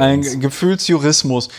Der, der, der Punkt, ich habe mich halt tatsächlich einfach, das war mehr so wirklich so ein technisches, formales Interesse, weil es wird, glaube ich, sehr schwierig, ne? Also das mit der Schuld wird jetzt wirklich sehr schwierig und ich habe mich halt echt einfach gefragt, wie in solchen Fällen überhaupt formal noch jemand verteidigt wird. Weil das Einzige, was möglich ist, ist ja Zurechnungsfähigkeit, weil dass er das gemacht hat, steht ja außer Frage. Ja, also die, die Täterschaft ist eindeutig geklärt, ja. auch durch seine Aufnahmen. Das heißt, ich wollte gerade sagen, dass mit der Aufnahme würde das mit der Zurechnungsfähigkeit, glaube ich, auch irgendwie sehr schwierig machen, insbesondere vor dem Hintergrund, dass du ja vor dem also wenn für den Erwerb dieser Waffen, die er ja legal gekauft hat, äh, musste er ja auch zurechnungsfähig sein. Ja, es, es, gibt ja da die, das müssen ja dann Sachverständige, psychiatrische Sachverständige mhm. klären. Die Psychiater, die seriösen, halten sich an diese sogenannte Goldwater Rule, heißt sie, glaube ich, dass sie sagen, okay, ich, ich gebe jetzt keine Diagnose ab, wenn ich mit dem nicht gesprochen habe. Insofern, äh, ja, aber also das ist ein sehr systematisches Vorgehen, dass der nicht in der Lage gewesen wäre, äh, das Unrecht seines Handelns einzusehen, kann man ausschließen, weitgehend ausschließen aus der Ferne. Die Steuerungsfähigkeit war voll gegeben, äh, der war nicht durch Substanzen beeinträchtigt. Ja, also wenn man nur von dem absoluten Wahnsinn des Handelns dann auf die Person schließen würde, dann würde man natürlich sagen, das kann ja nicht sein. Aber das würde man bei ganz vielen Handlungen, auch unterhalb von äh, 51 Toten sagen, äh, kann ja wohl nicht sein. Der, der muss ja verrückt sein. Ne? Aber das ist halt nicht die das Beurteilungskriterium dort. Ja, und das ist aber genau das Interessante, das ist nochmal ein guter Hinweis, dass solche Taten dann eben mit genau diesem Impuls, der muss ja verrückt sein, eben als solche abgetan werden. Ne? Dann kommen wir auch wieder zu einem Punkt, wo ich, deswegen ähm, habe ich eben kurz geschluckt, aber ähm, das ging ja dann doch in eine andere Richtung, ähm, dass, ähm, weil das ist ja der erste Impuls zu denken, der Mensch muss ja wahnsinnig sein.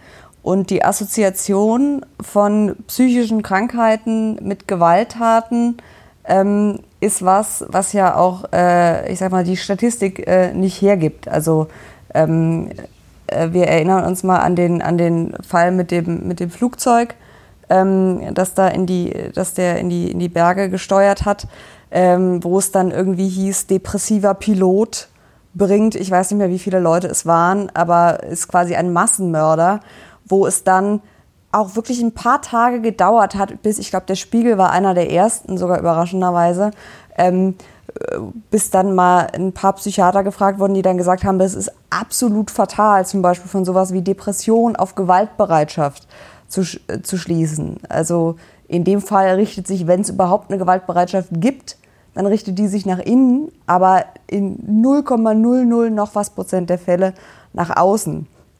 Und das, äh, finde ich, ist hier auch nochmal ganz wichtig zu sagen. Klar ist das in unserem umgangssprachlichen Sinne, ist der wahnsinnig, das ist eine, eine Wahnsinnstat. Das muss aber noch lange nicht heißen, dass der im klinischen Sinne wahnsinnig ist. Ja, das ist aber, glaube ich, generell dann auch ein Problem äh, in Berichterstattung, dass dann da vom Hölzchen auf Stöckchen gekommen wird und, oder nee, Hölzchen auf Stöckchen ist das falsche Wort, aber das halt einfach so un, unzulässige Kurzschlüsse da stattfinden. Ja, da muss man, halt wenn man Dinge drüber schreibt, mal einen Psychiater anrufen. Ja. Vielleicht auch mal einen Richter oder, oder Verteidiger. Ja, mehr als einen, noch besser. Ja. Also nicht nur irgend so ein äh, Heilpraktiker, Psychiater. Okay, das ist ein anderes Thema. Aber, anderes Thema. Ähm, sondern äh, ja, und dann muss man vielleicht auch mal da einen neuseeländischen oder zwei neuseeländische Strafrechtsprofessorinnen anrufen und äh, sagen, hier, Jay, wie ist denn das so mit Schuldfähigkeit und so bei euch? Macht ihr das denn? Dass man das dann mal sagt. Aber diese Abgrenzung ist natürlich, äh, auch, auch da würde der Verteidiger dafür sorgen, dass er vernünftig exploriert und begutachtet wird. Es ist auch richtig so, sonst kommt man nicht zu einem vernünftigen Urteil über den. Das heißt, ne? kann man sagen, also der Job als Verteidiger, wenn ich sowas, was ähm, sich der, der normale Zivilmensch, sage ich mal, jetzt nicht vorstellen kann, dass das Verteidigung, dass das möglich ist, das zu verteidigen im, sagen wir mal, Emotionssinne. Ähm, der Job des Verteidigers ist, dafür zu sorgen, dass die Strafe angemessen ist. Kann Ja, man das so sagen? Das wäre jetzt ein bisschen, nein, der ist den, der Job ist schon, den Menschen mit allen zur Verfügung stehenden Mitteln zu verteidigen.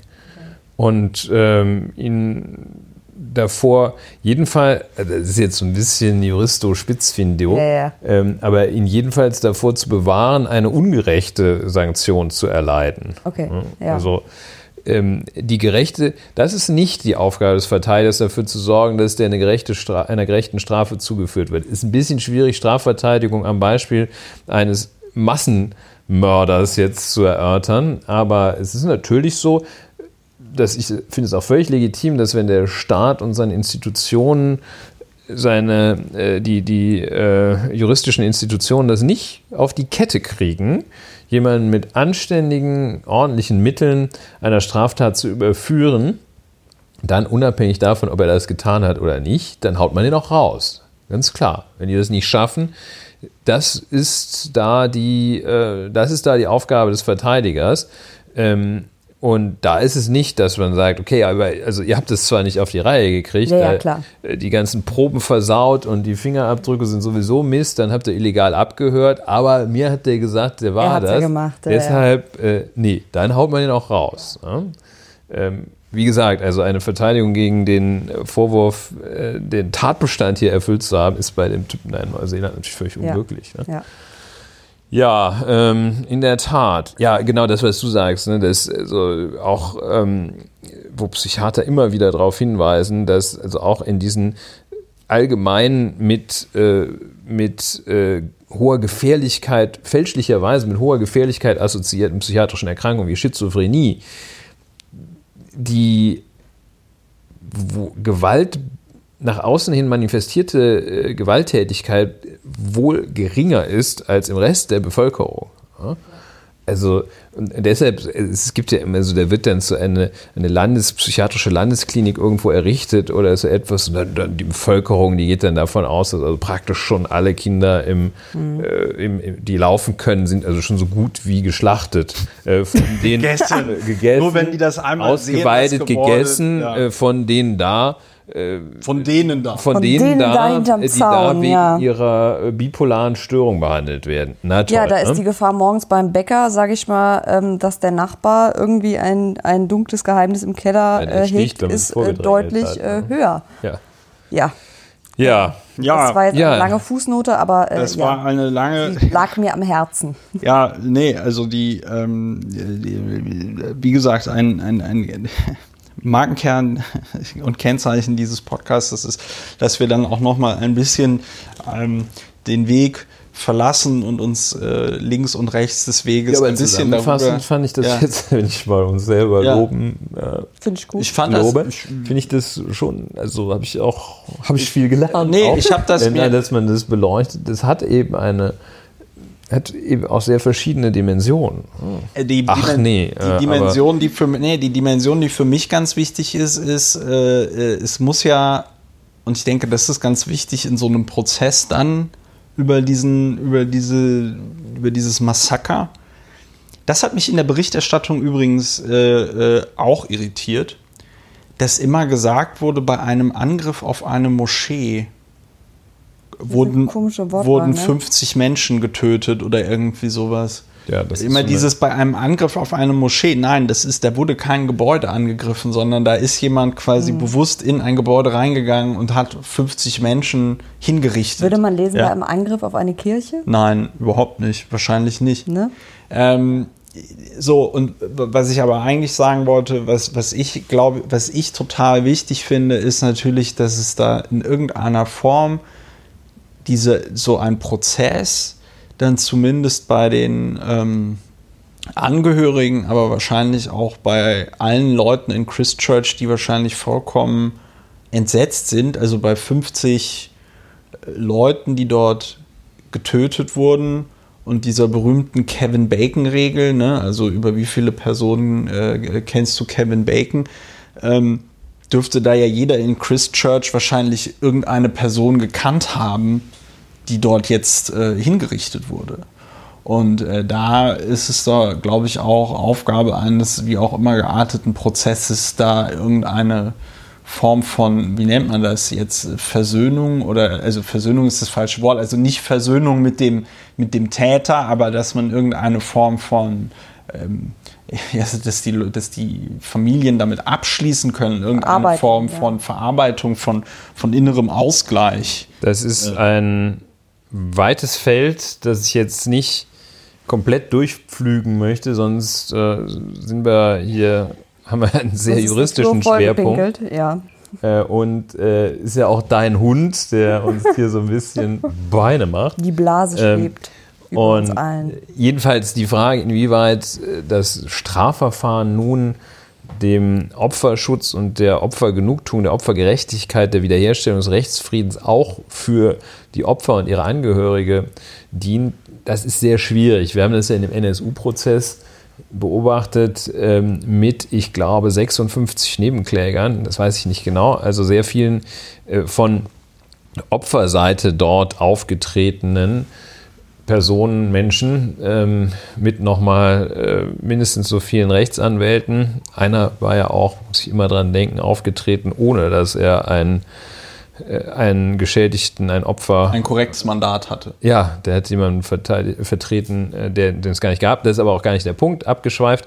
Äh, jedenfalls hatten die ja die Erwartung äh, daran, dass sie eine ganz andere Rolle spielen würden, viele von den äh, Nebenklägern dort. Das ist sehr schwierig. Das, ist ein, das, das Strafverfahren ist ein Täter, eine täterzentrierte Veranstaltung, die vermag nach, so wie sie heute gestaltet ist, ausgestaltet ist, den Opfern und ihren Angehörigen relativ, meistens häufig relativ wenig zu geben. Da müsste man mal nachdenken darüber, ob man das ändern möchte. Wahrscheinlich eher nicht. Oder ob man andere Instrumente schafft, um den Opfern tatsächlich gerecht zu werden. Ich glaube, das Problem an der Stelle ist tatsächlich auch die Konstruktion dieser Nebenklage. Aber da, äh, das würde Richtig, jetzt das äh, zu weit äh, führen und abschweifen. Weil äh, Annika das vorbereitet hat und weil wir noch 20 Minuten Zeit haben, würde ich hier mal noch einen harten Cut machen wollen. Ja ähm, so, Gut, interessant, das, so interessant das Thema ist und ich könnte jetzt hier noch zwei Stunden ähm, äh, weiter diskutieren. Ich finde es gut, dass wir mal ein bisschen kürzer sind tatsächlich, weil das ist ein bisschen kontrovers jetzt das Thema. Ja, jetzt kommt die große Ein bisschen kürzer, einfach mal zu gucken, wie es sich anfühlt. Nächstes Thema Brexit. Ulrich, wir haben äh, auch schon ganz am Anfang hier anderthalb Stunden gepodcastet. Es ist, die Leute hören sich das trotzdem alles an. Die mögen das.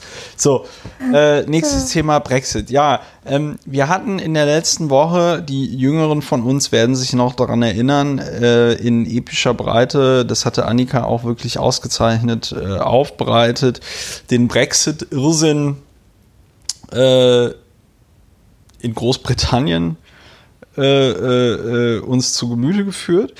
Und jetzt ist es so, dass man ja letzte Woche schon dachte, also Mann, ich, ich dachte letzte Woche, mein lieber Scholli, das wird man jetzt wohl kaum noch steigern können. Und, ha, Strich durch die Rechnung gemacht. Annika, was ist denn passiert? Ja, also ähm, äh, Brexit, Bad Shittery, Folge gefühlt 1384. Ähm, äh, wir hatten letztes Mal schon angekündigt, so jetzt bitte das Schnapsglas äh, nachfüllen. Das gilt auch dieses Mal wieder. Äh, Prost. Äh, jetzt gibt es, äh, es gibt ja immer so, sagen wir mal, bestimmte Stars auf der, auf der Brexit-Irrsinnsbühne. Und da gab es diese Woche eine ganz besondere Figur, nämlich den Parlamentspräsidenten, also den Präsidenten des äh, House of Commons. Ähm, John Burko, äh, ein Tory, kurze Hintergrundinfo. Also den meisten wird er bekannt sein, die sich in diesem berühmten Internet äh, bewegen, als der Oder, Oder Ja. Typ, ähm, äh, der, der quasi da äh, das Zepter schwingt äh, im übertragenen Sinne, ist ursprünglich, also ist ein Remainer gewesen und gilt als, ähm, sagen wir mal, an Tory-Standards gemessen als recht liberal.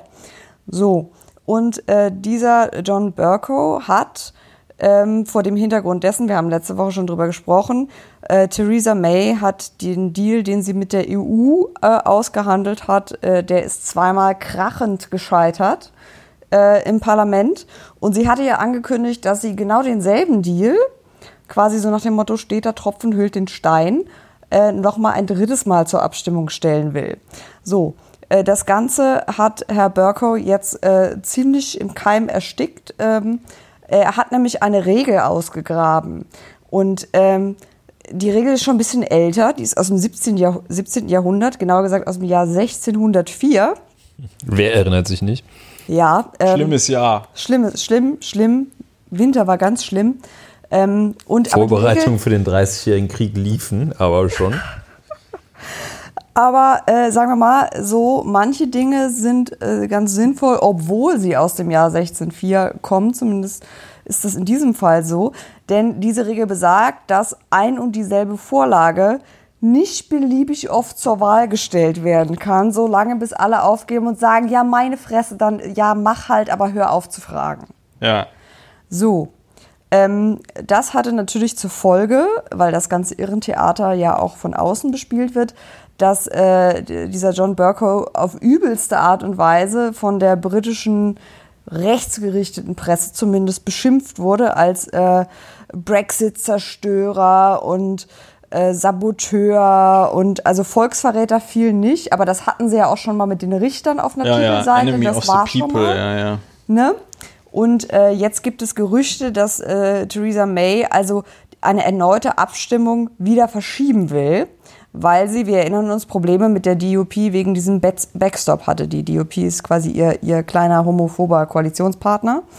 Ähm, und äh, Mittwoch nächste Woche wäre der letzte Tag, an dem über einen Brexit-Deal abgestimmt werden könnte, bevor Theresa May zum EU-Gipfel fährt. Äh, sonst äh, droht ein äh, harter Brexit. Äh, Boris Johnson, ähm, äh, Trump äh, zumindest ehemals. Er hat sich ja jetzt Ja. irgendwie so einen Topfschnitt rasieren lassen. Ähm, äh, der möchte, dass Theresa May ähm, dahin fährt zur EU und denen doch irgendwie noch mal mehr Zugeständnisse aus den Rippen leiert. Ich weiß nicht wie. Ähm, Daumenschrauben, wie auch immer. Drohen. Ähm, der will jedenfalls nicht vorher abstimmen. Und Theresa May droht im Falle einer Ablehnung oder einer Nichtabstimmung quasi mit einer langen Verschiebung und der Teilnahme an den Wahlen zum EU-Parlament. Oh. Aber ohne vorherige Abstimmung wird sich die EU auch nicht auf eine, nur auch nicht auf eine kurze Verlängerung einlassen.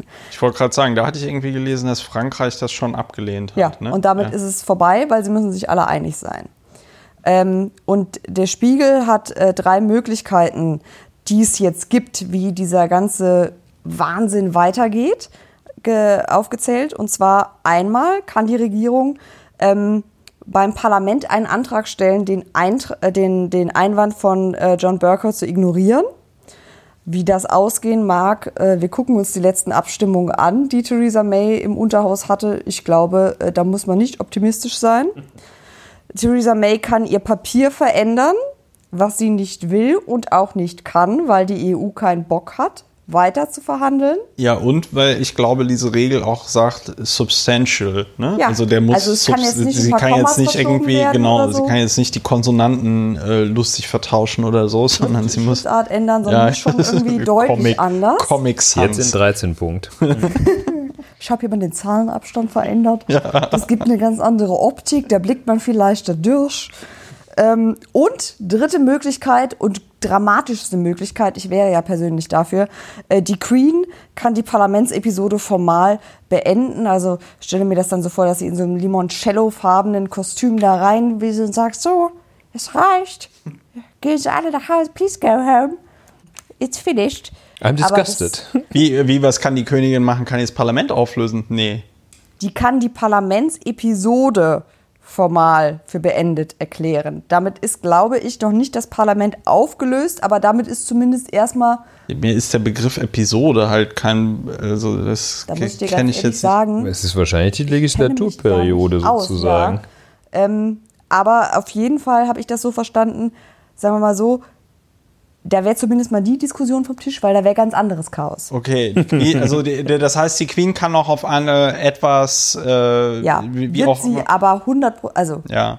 Der, der, Das wäre natürlich ein schönes Alterswerk für die Queen. ne? Ja, die, ähm, was, was ich noch, also was ich, jetzt ist mir noch dazu eingefallen, der Burko hatte auch ein ganz tolles Statement zu Christchurch abgegeben, äh, wo er Dafür nämlich, hat er Zeit aktuell, ja? nee, äh, im Parlament hat er das gemacht nach einer Schweigeminute. Ja, ist ja Und das fand ich deswegen, auch, ja. das fand ich deswegen bemerkenswert, weil er gesagt hatte, ähm, weil er das dort ganz klar diesen äh, Anschlag als Faschismus bezeichnet hat, wohingegen Annegret Kramp-Karrenbauer äh, sich ja auch wieder da ziemlich in die Nesseln gesetzt hatte mit einem Tweet, in dem sie sagte, äh, ja, also ist ganz, ganz schlimm. Ja, das kann man ja alles gar nicht erklären, was da passiert ist.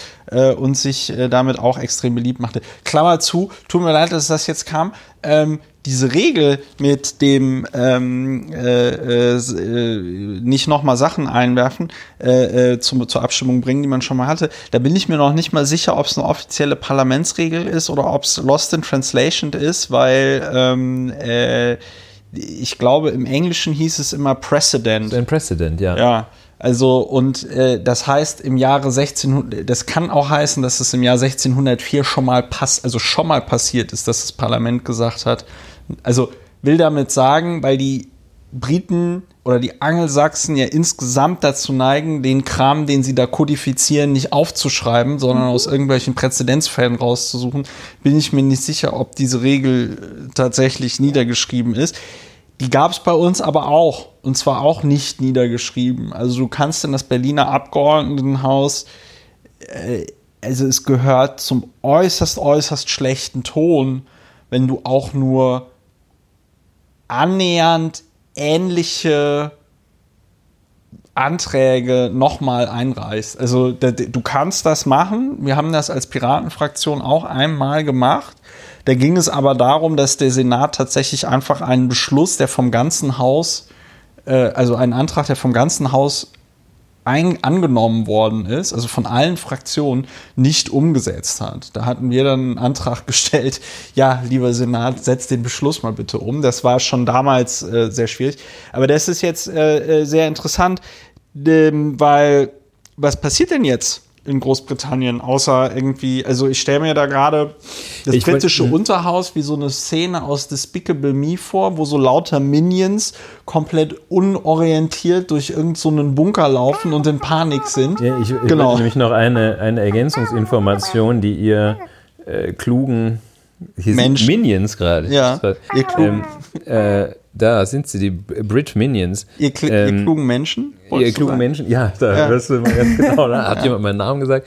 Ähm, und äh, die ihr natürlich internalisiert habt, aber äh, meines Erachtens nicht ausgesprochen habt. Wenn dieser Podcast im Netz ist, dann wird es äh, frühestens freitags sein. Ja. Freitag, der 22. März.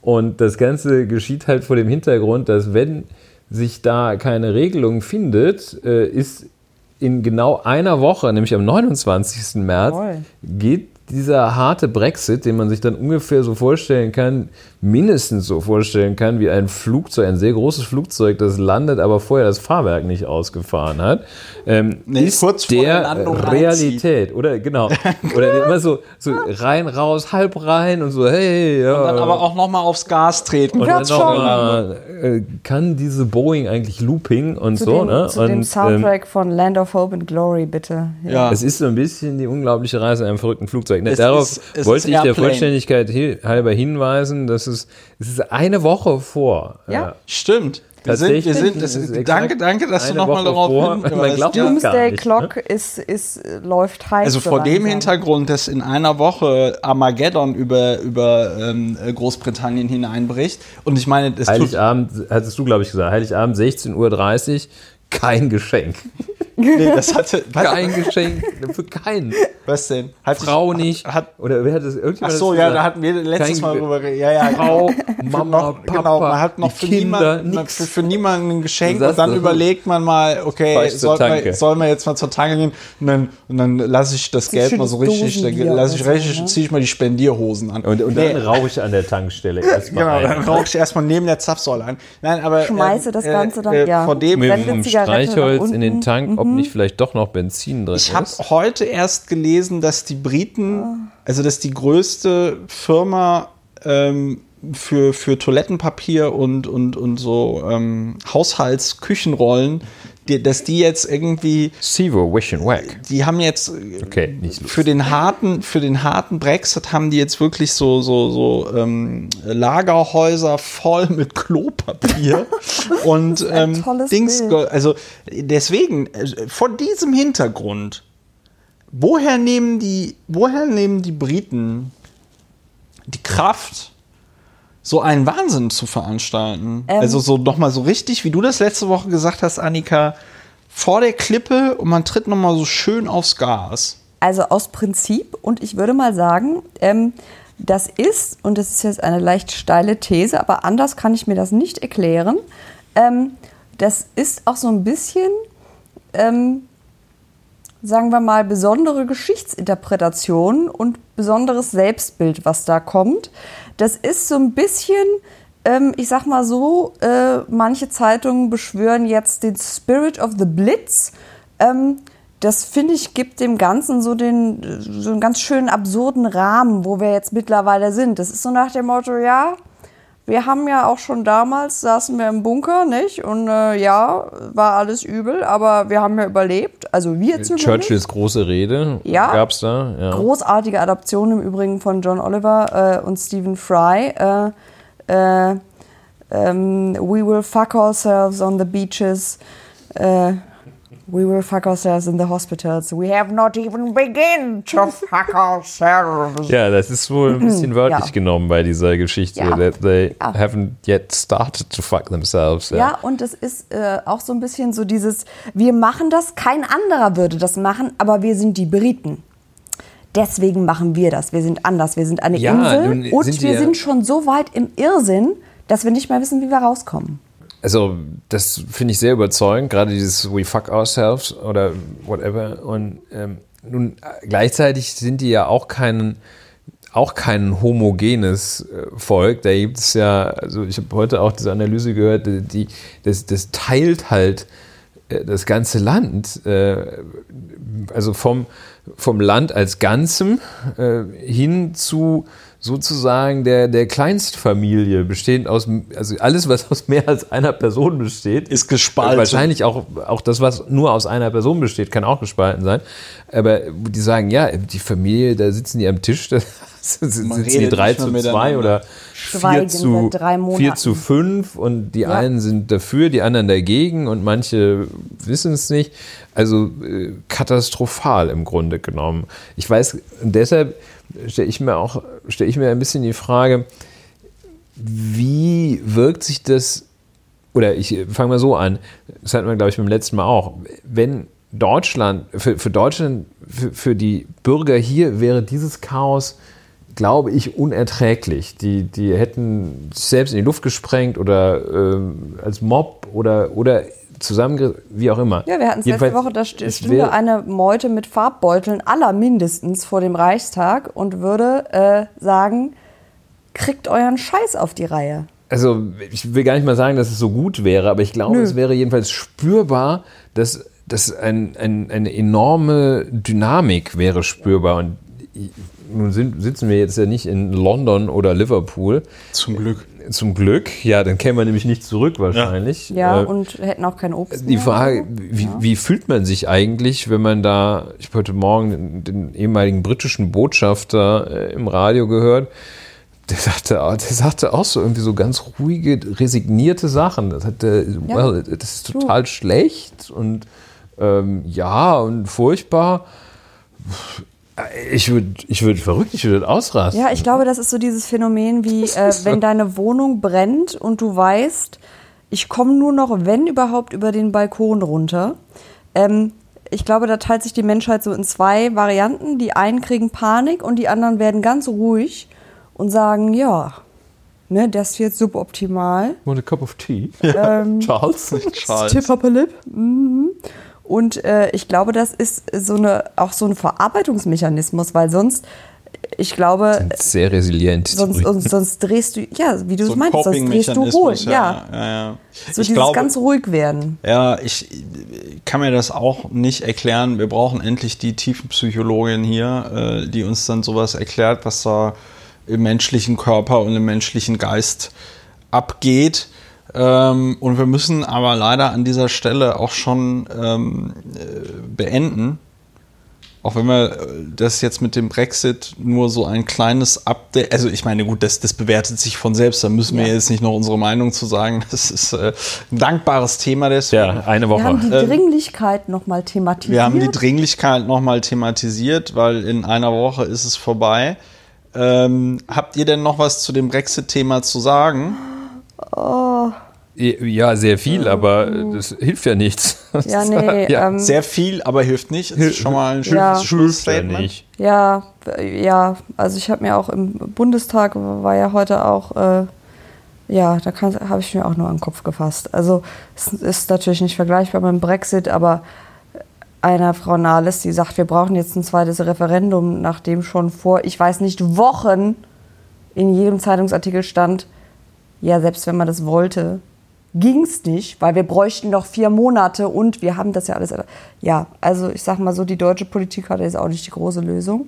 Ja, das Ähm, Einfachste wäre ja tatsächlich, denn würde äh, das Vereinigte Königreich diesen unsäglichen Antrag einfach zurücknehmen. Ja. Ja, Dann können sie sich überlegen, wenn sie, when they are ready, äh, ihn neu zu stellen. Und sagen, wenn, wenn sie absehen, dass sie ungefähr in zwei Jahren zu einem Ergebnis kommen, können sie ihn neu stellen. ja.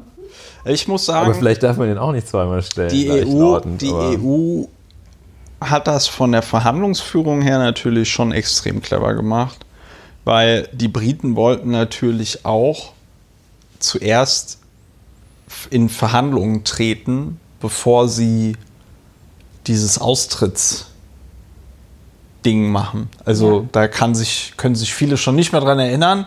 Aber es war tatsächlich so, dass die Briten gesagt haben, ja, dann fahren wir doch jetzt über den Brexit, nachdem wir jetzt beschlossen haben, dass wir das verlassen. Und hat die EU gesagt, ja, aber ohne, dass ihr hier den Antrag stellt, die Können EU das zu vergessen. verlassen, werden wir mit euch nicht darüber Ja, da verhandeln, die EU zu in verlassen. Lissabon, ich glaube, Lissabon war das, wo die diesen sehr klugen Artikel 50 Ja. da rein, Ja. reingesetzt ich hatten. trenne mich von dir, aber äh, ich würde gern wissen, wer den Schrank kriegt und lass immer erstmal diskutieren, bevor ich dann so richtig ausziehe, ne?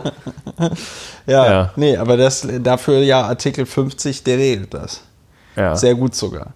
Nun, damit Ja, äh, Annikas Lang lebe Hund, Artikel 50. Ja. lang lebe Artikel 50, lang lebe die EU, äh, damit Artikel äh, 50, hätte ich jetzt schon fast gesagt, damit Annikas Hund jetzt nicht im schönen Berlin explodiert und äh, ihre Wohnung unbewohnbar macht, Ja. ähm, beenden wir das hier an dieser Stelle. Zu wir freuen uns natürlich sei über... gesagt, äh, Ja. sie ist noch sehr jung, äh, die Blasenfähigkeit wird sich hoffentlich in Zukunft ähm, Wir bewerten das nicht. Wir bewerten das nicht. Also, Fakten, Fakten. So, äh, äh, wir bedanken uns für eure Aufmerksamkeit. Äh, wir freuen uns natürlich immer über Feedback. Äh, wenn ihr diesen Podcast mögt, empfehlt ihn anderen Leuten weiter. Wenn ihr ihn mögt, äh, unterstützt ihn äh, über zum Beispiel eine Bewertung auf iTunes oder auch einen, äh, wie schon erwähnt, Dauerauftrag.